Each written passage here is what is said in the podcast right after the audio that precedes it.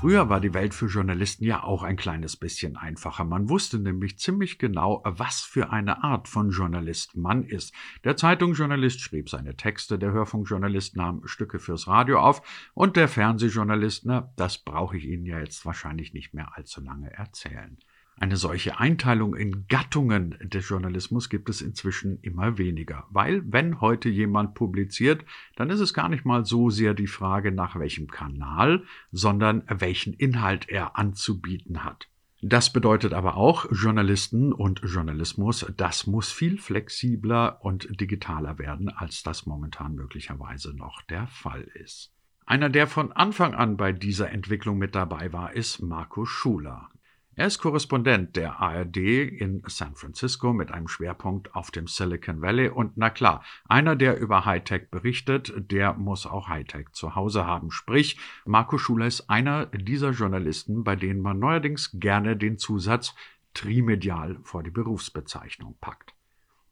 Was bedeutet das im Alltag, wenn einer plötzlich schreiben und reden und vor der Fernsehkamera sicher sein muss, wenn einer also alle Plattformen beherrschen soll. Geht das zulasten der Qualität oder ist es nicht letztendlich doch ein Gewinn für alle Beteiligten? Darüber und über den Alltag eines Korrespondenten in den Vereinigten Staaten sprechen wir heute mit Marco Schuler in der neuen Ausgabe von Satzzeichen, dem Podcast der Hans-Seidel-Stiftung. Mein Name ist Christian Jakubetz ich bin auch heute wieder Ihr Gastgeber und ich wünsche erkenntnisreiche 20 Minuten. Markus, du sitzt als Korrespondent für die ARD im Silicon Valley, genau gesagt in San Francisco. Und früher hätte man dich wahrscheinlich gefragt, sagen Sie mal, Herr Schuler, wie ist denn das? Sind Sie Hörfunkkorrespondent, Fernsehkorrespondent, Zeitungskorrespondent?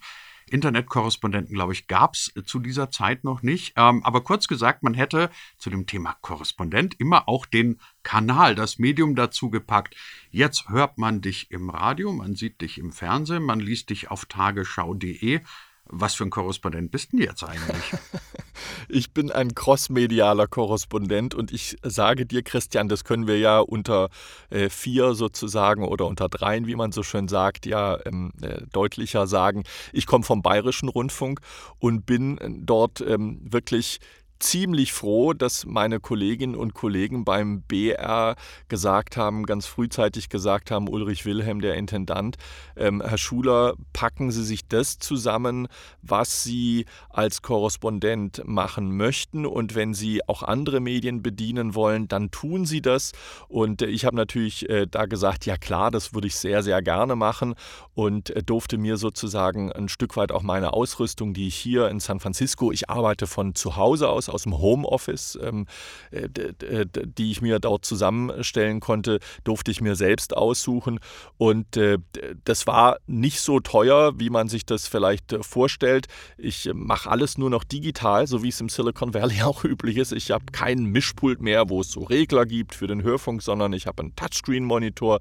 Ich habe eine Fernsehkamera mit dabei die man auch als Otto-Normalverbraucher äh, sich kaufen kann. Ich habe ein ganz kleines Kästchen dabei, das wundersame Dinge macht.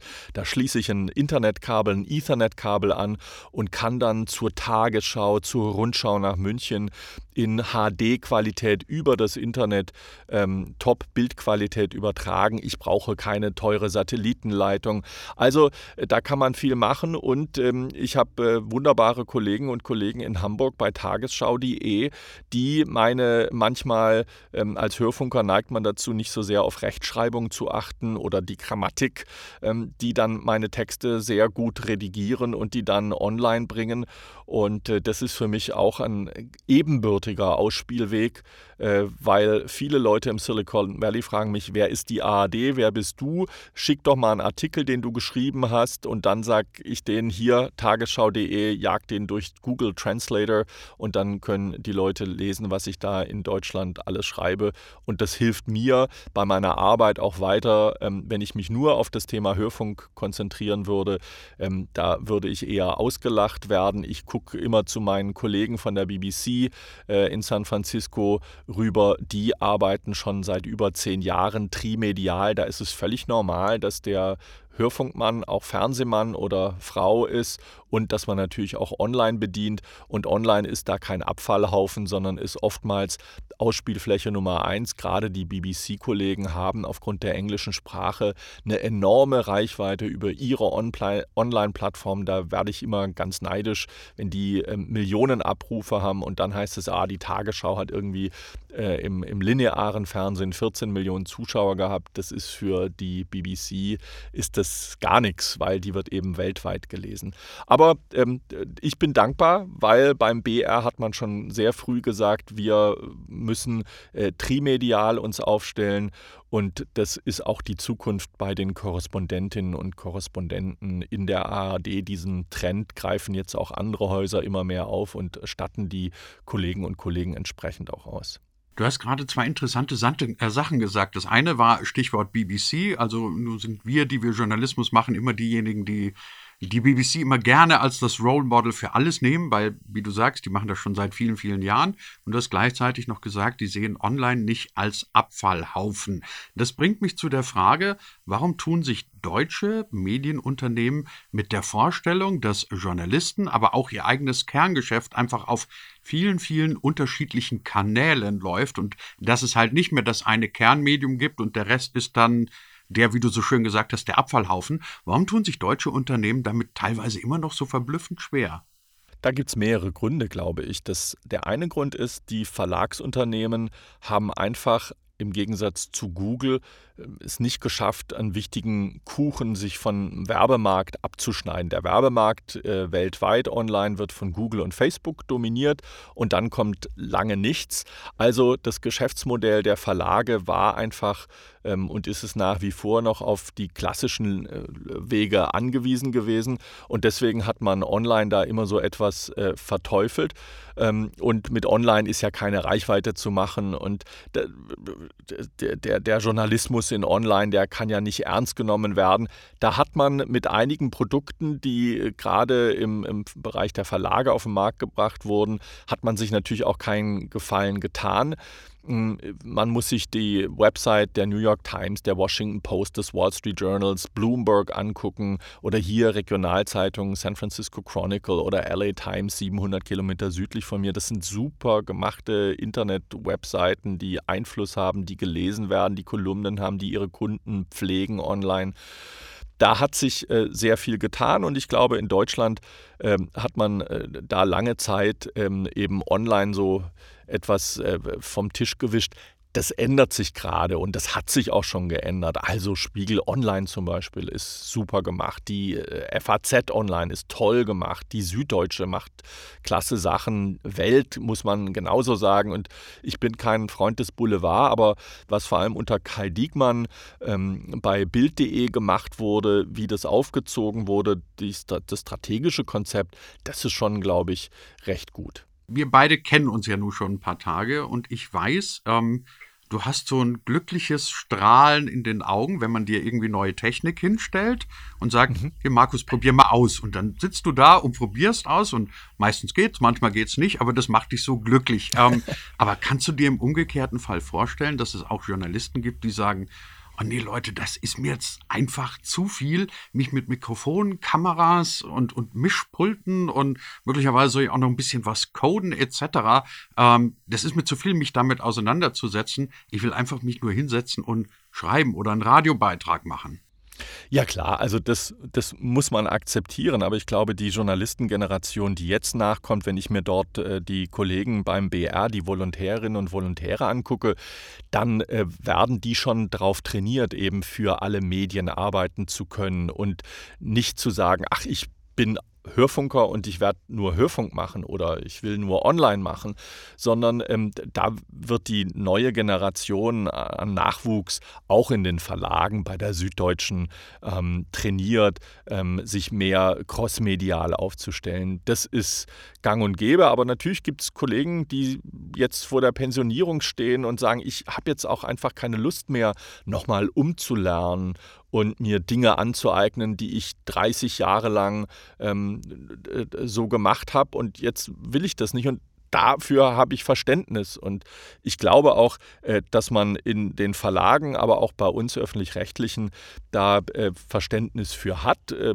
so erlebe ich das, dass dann gesagt wird, ja klar, okay, dann helfen wir dir. Und aber im Notfall, so ist es zumindest für uns Korrespondenten, muss man eben auch in der Lage sein, sich vor einer Fernsehkamera hinzustellen und Sachverhalte erklären zu können. Bei mir ist es erklärter Willen gewesen, als äh, bei mir die Versetzung nach Kalifornien geklappt hat, dass ich selbst gesagt habe, ich will unbedingt crossmedial arbeiten, weil unser Bild sich verändert, weil ich das auch gerne mache und weil ich daran glaube, dass äh, wir viele Synergien eben heben können, wenn man crossmedial arbeitet.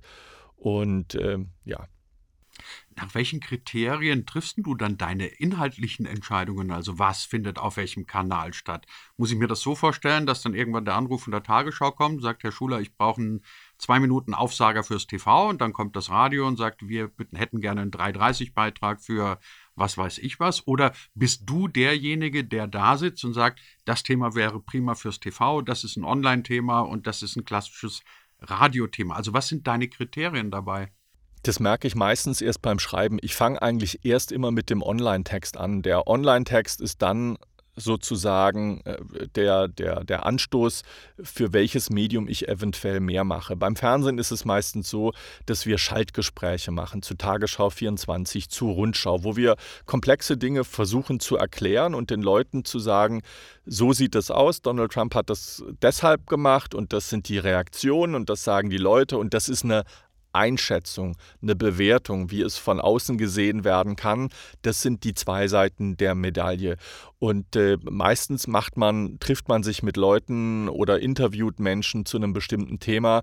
Das sind dann automatisch Originaltöne, die ich als Zitate in Online-Texte einbauen kann, die ich aber auch für Hörfunkbeiträge nehm, hernehmen kann. Und ähm, äh, wenn ich einen, Zuspielfilm machen äh, sollte, dann kann ich aus einem Interview, das ich mit Zoom, mit Skype oder mit Slack geführt habe oder mit einem anderen Online-Tool, ähm, das, sind, das sind dann Bilder, die ich dafür nehmen kann. Aber in der Regel fängt es mit einem Text an und online ist das schnellste Medium und dann geht es meistens automatisch ins Radio. Ich sage nicht mehr Radio, sondern geht es ins Audio und ähm, wo es sich anbietet, kann man das dann auch nochmal verwurschten ähm, in einem, in einem Video-Piece. Ähm, Aber online ist eigentlich immer der Ausgangspunkt und das ist für mich auch ähm, mit der wichtigste Verbreitungsweg, BA24 und tagesschau.de.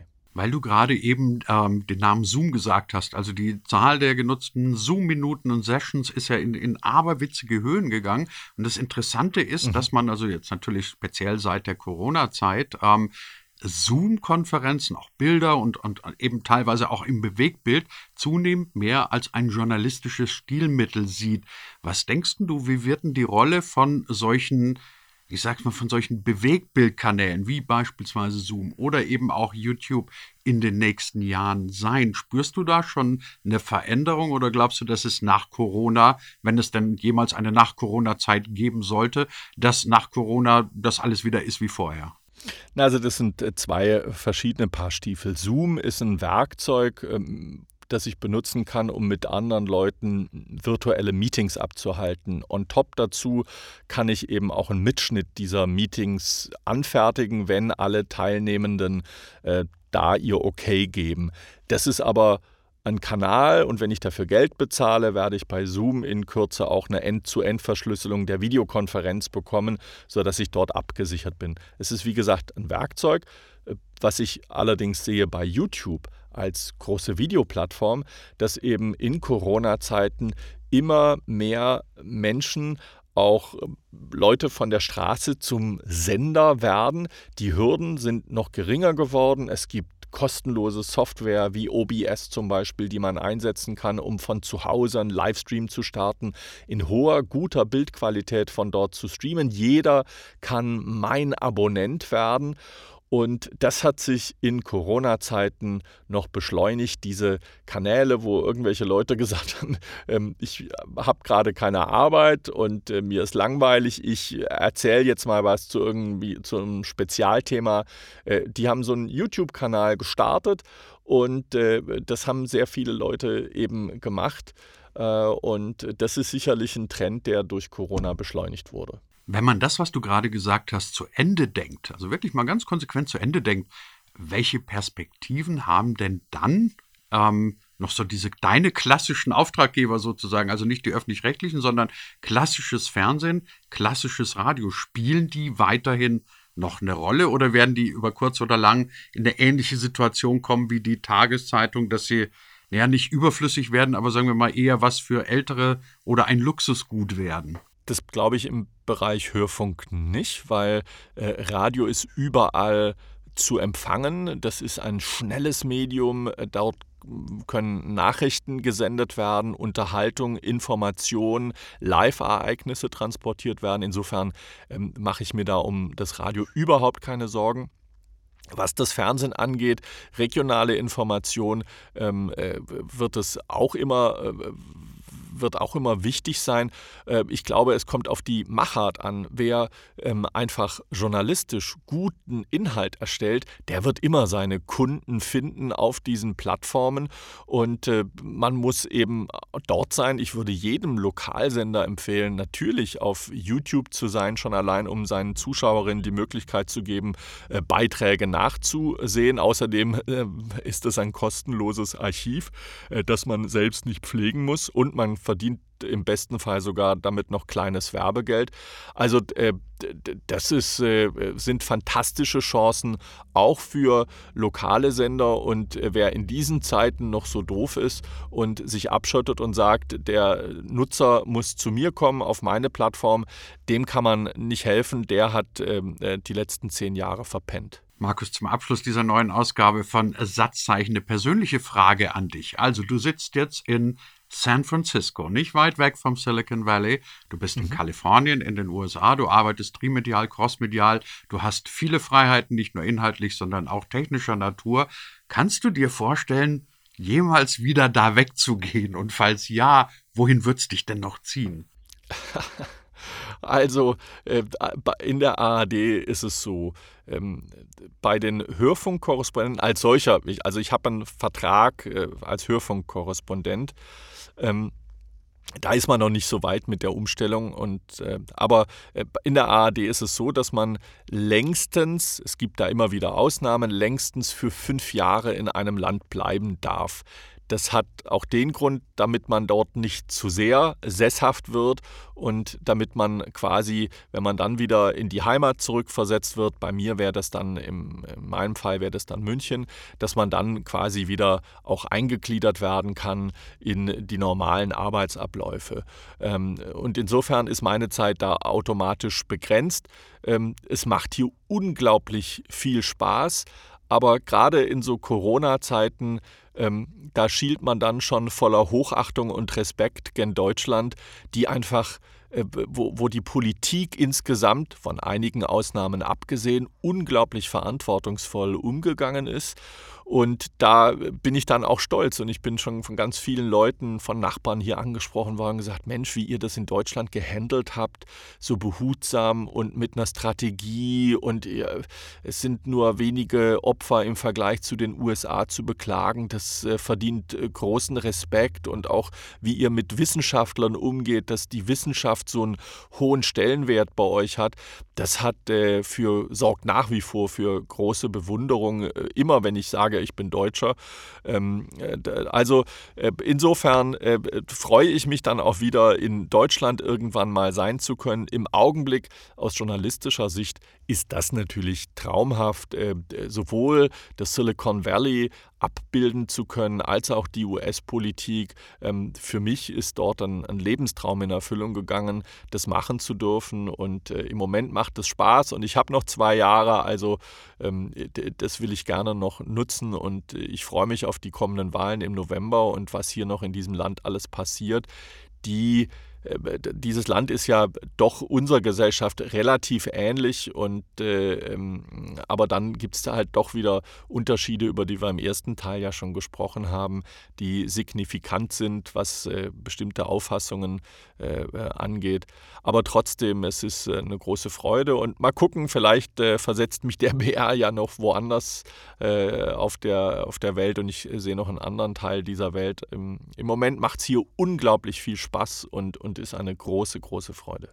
Aus San Francisco, Kalifornien, unser Gast heute in Satzzeichen, Marco Schuler. Ganz herzlichen Dank dafür. Ich danke dir, Christian.